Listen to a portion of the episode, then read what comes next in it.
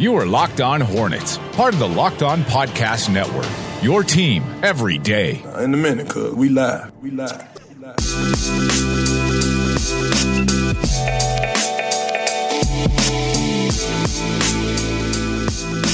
This is Locked On Hornets, your daily podcast on the Charlotte Hornets and the NBA. We are part of the Locked On Podcast Network, your team every day.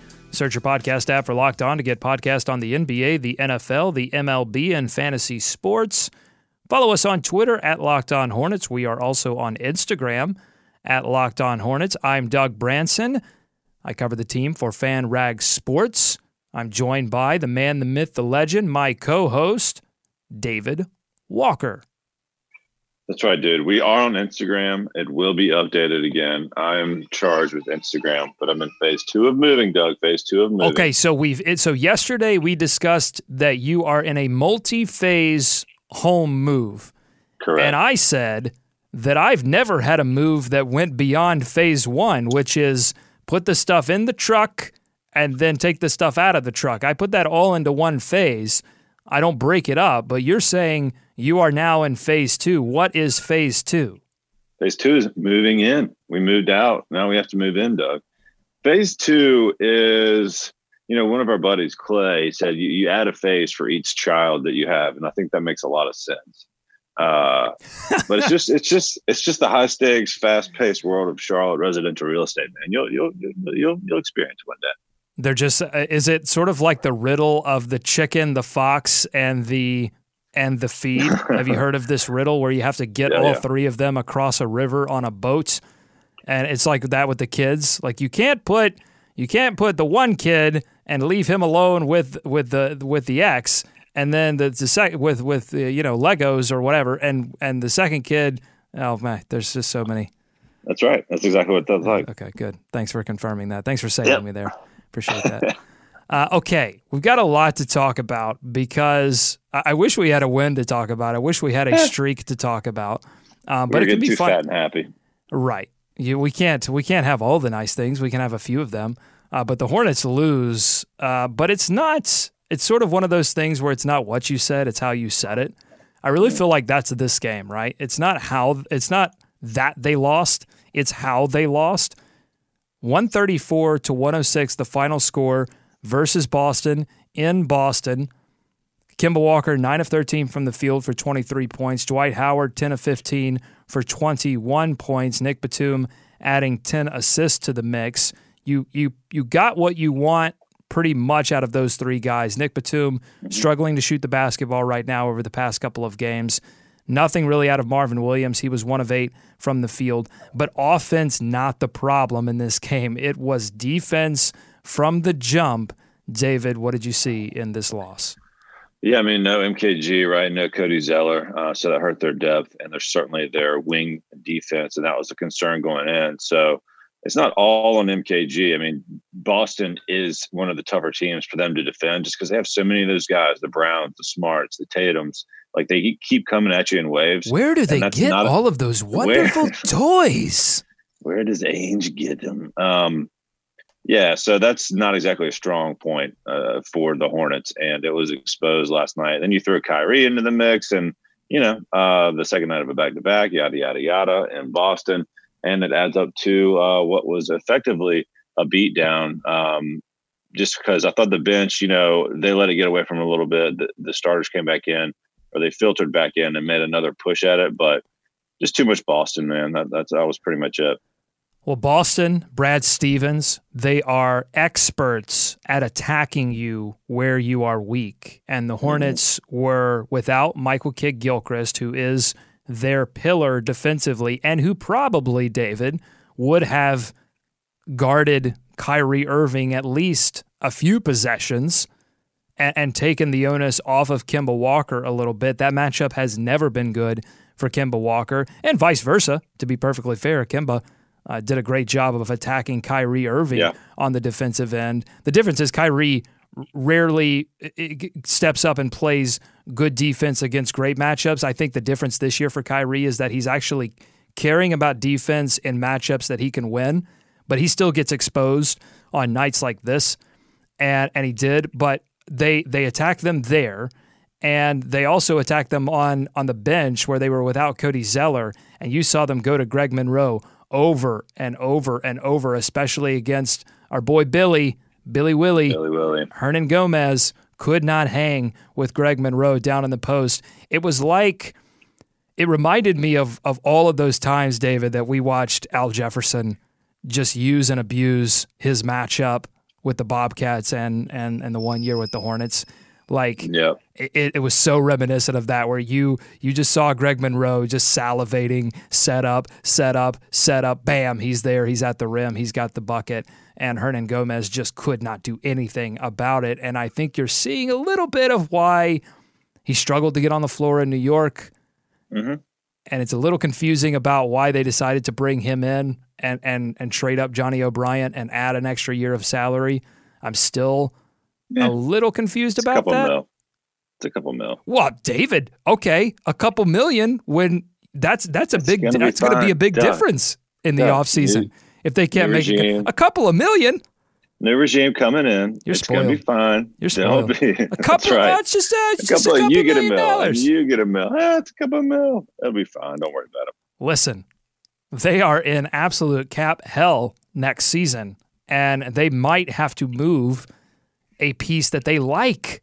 They might have to move a piece like Jeremy Lamb. How do you justify that to the fan base if they have to move We Jeremy don't- Lamb, who has developed into a great into a good to great player on certain nights for the Charlotte Hornets?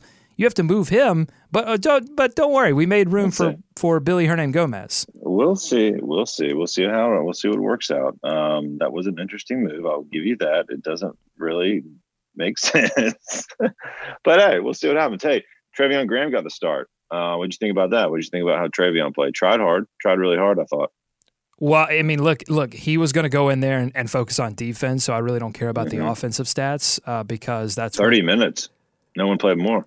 30 minutes and if you if you look across his I mean he was really responsible for taking away Tatum and Tatum was I mean 3 of 6 but that 6 attempts you like that like you can live with 6 attempts you live with Jayson Tatum not completely destroying you uh, but this one really I think especially for the starters wasn't about one-on-one defense uh, because Boston was just relentlessly putting them in pick and roll situations and getting Oh, switches. They got Dwight Howard on uh, on Kyrie Irving several times, and and Dwight tried his best, but I mean that's Kyrie Irving.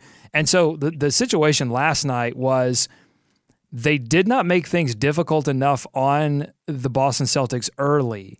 And then Boston hit some ridiculous shots late. Like I was just on ESPN 730 uh, with uh, the wake up call, and they said, which was it? What, what was it? Boston just having a lot of talent and shooting the basketball well, or was it the Hornets didn't play well defensively? And I was like, it was both. Yes. It was Yes. both because because you know look I think if honestly though I think if they had played perfect defensively they were still going to struggle to win that game. Kyrie Irving had a shot blocked by Nick Batum, picked the basketball back up and shot it again and and knocked it down.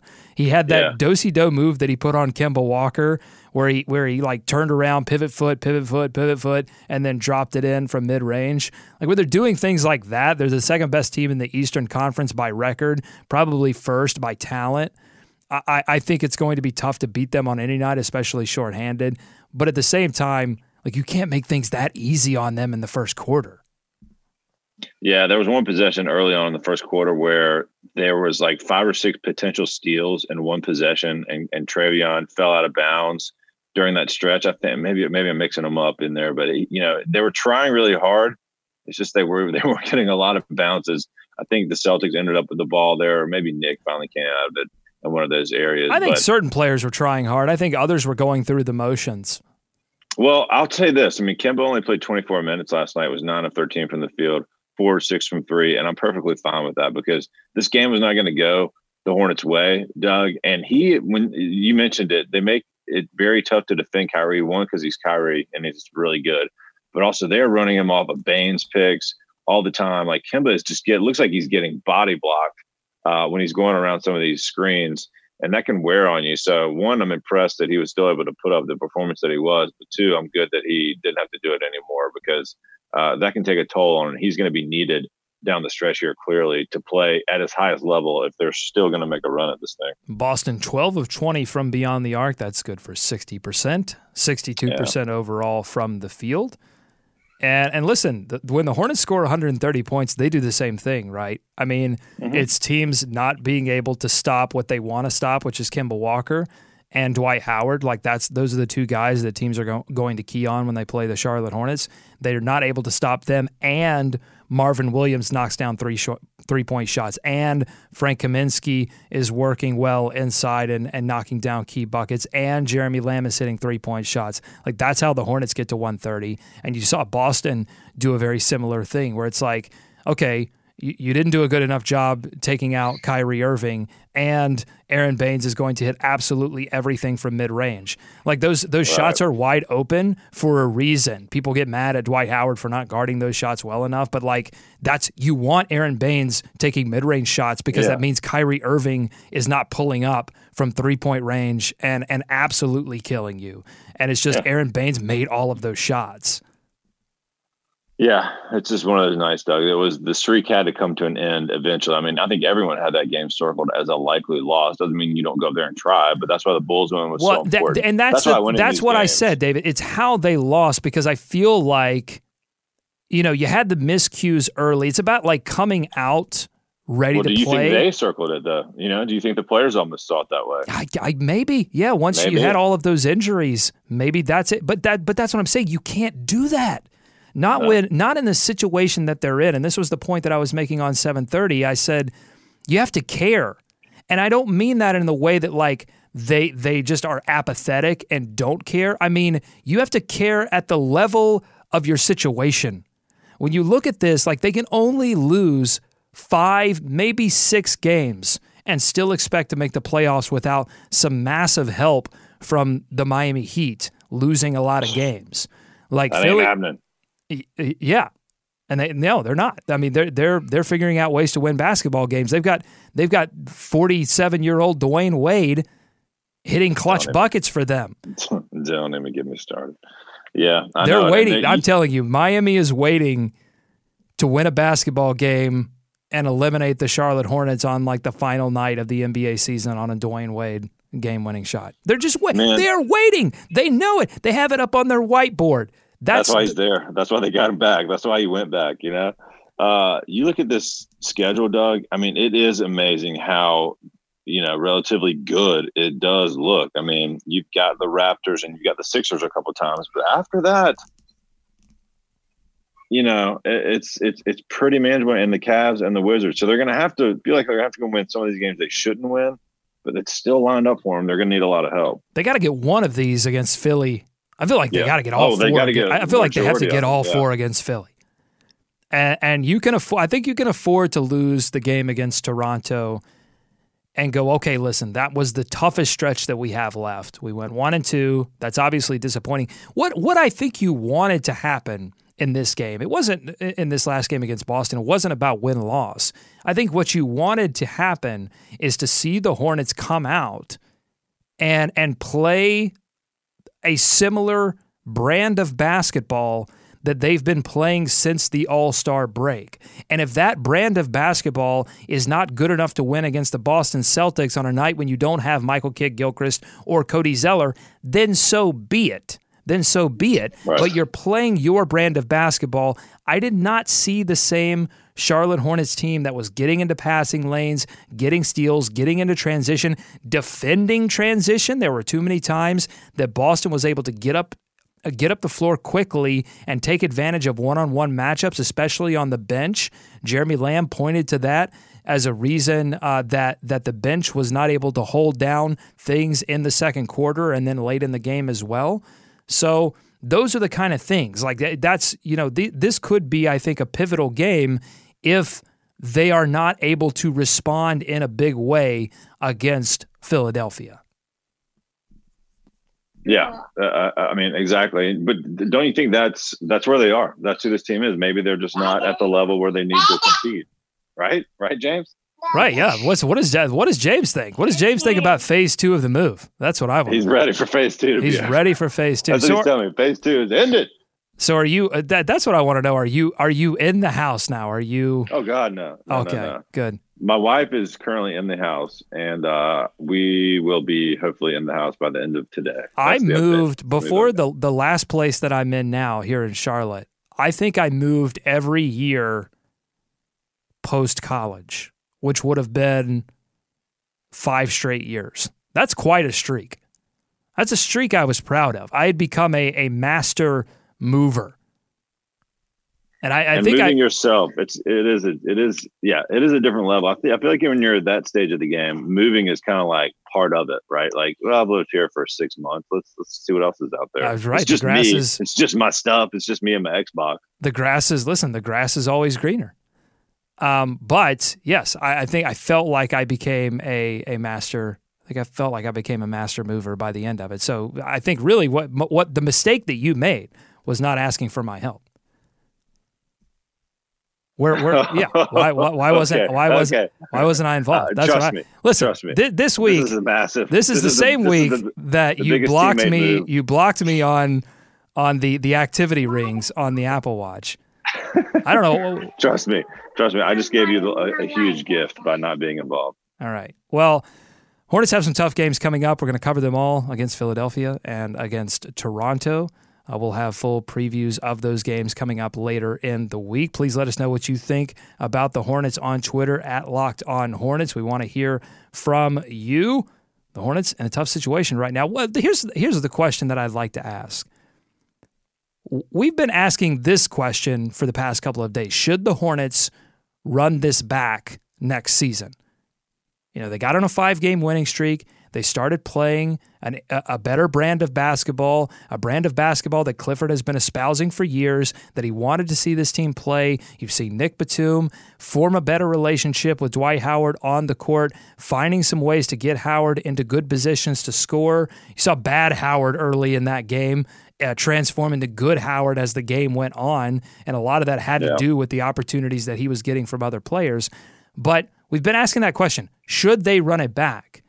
And what does this game do to that question? Mm, yeah, I think it brings you down to earth a little bit because you're riding on that five game streak, which was great. You've got some pieces there, but it's like you've been saying, Doug, everything has to go perfectly. And you just can't plan that way. You can't plan for everything to go perfectly. Nothing is going to go as you think.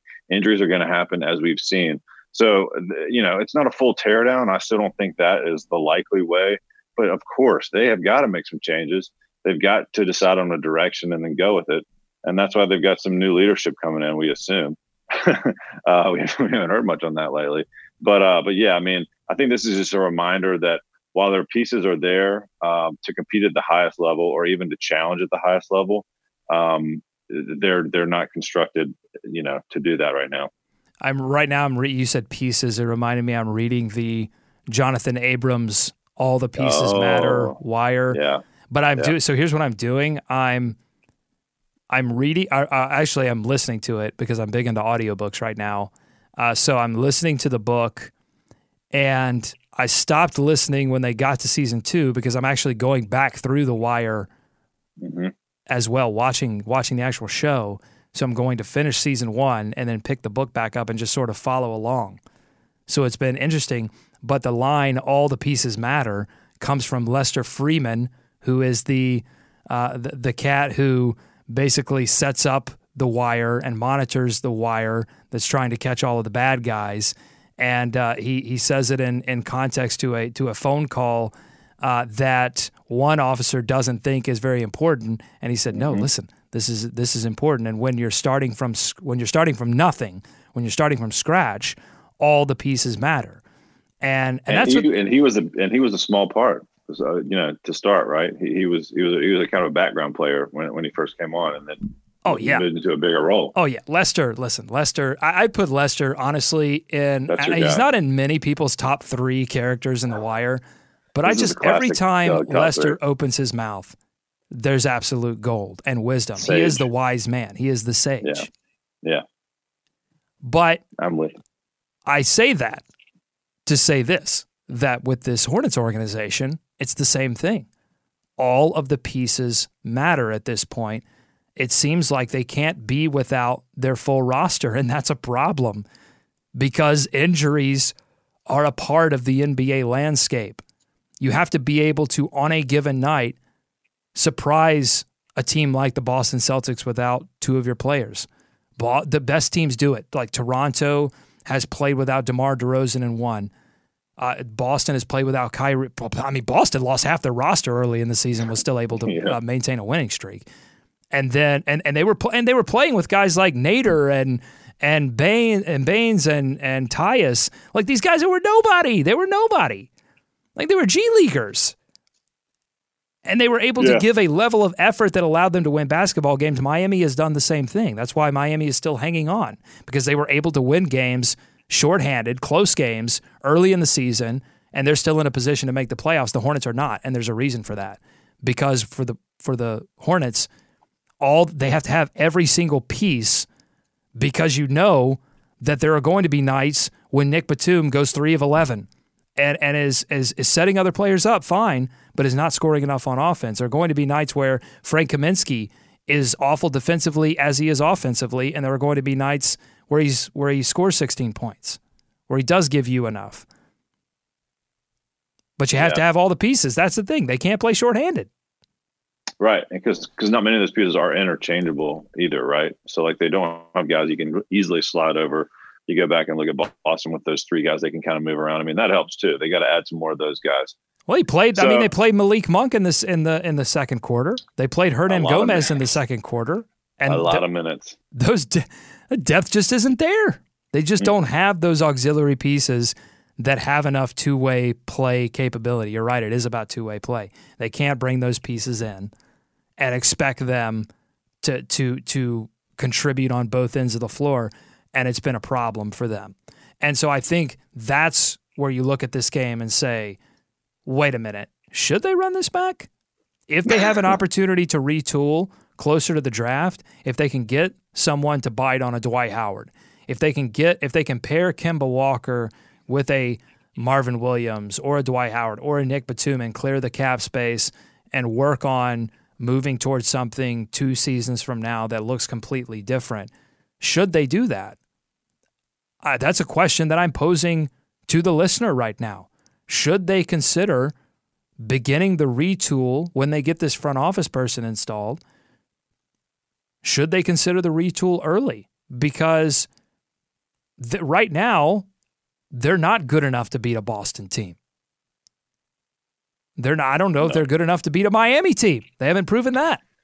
The, the only thing I'm still constant about, Doug, is they have to look for any other way they can to retool before they get to the trade Kemba Walker piece because I, I, just think he is playing at a level right now and he's super locked in right now. He's coming off a second All Star, um, and he certainly has his faults and it, and it's tough to depend on him for every single thing.